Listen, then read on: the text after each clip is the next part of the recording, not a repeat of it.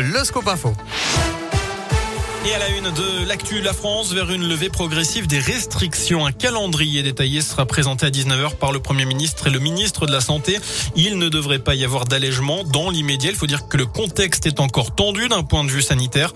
Selon le porte-parole du gouvernement, l'épidémie de Covid est encore en expansion. Gabriel Attal a précisé, je cite, que le nombre d'hospitalisations et le nombre de cas détectés étaient encore en sensible augmentation. Il en a également profité pour donner un exemple. La probabilité qu'une personne soit positive dans un événement qui rassemble 50 personnes est de l'ordre de 96% en fin de citation.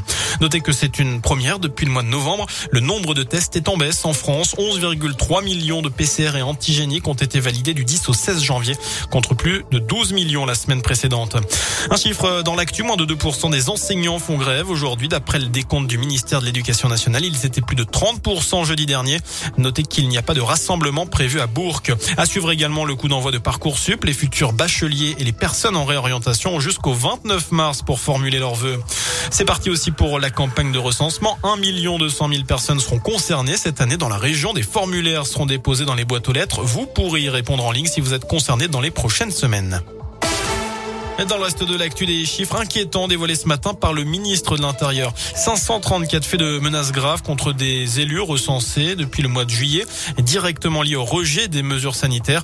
Dernier exemple en date, dans la région, le député en marche de la Saône-et-Loire, Benjamin Dirks, il a reçu des mails menaçants dans la nuit de mardi à mercredi. Menace aussi reçue quelques jours auparavant par Olga Givernet, député en marche de l'Ain, et puis Charles de la Verpillière, député les Républicains de ce même département.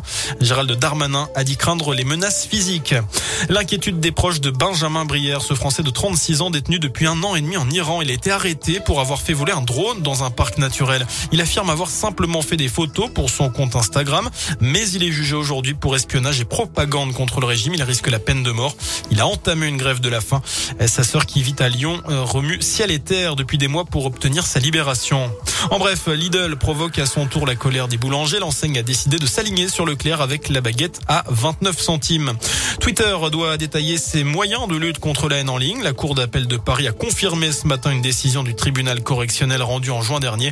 Le réseau social est aussi condamné à verser 1500 euros de dommages et intérêts à plusieurs associations dont SOS Racisme, la LICRA et SOS Homophobie.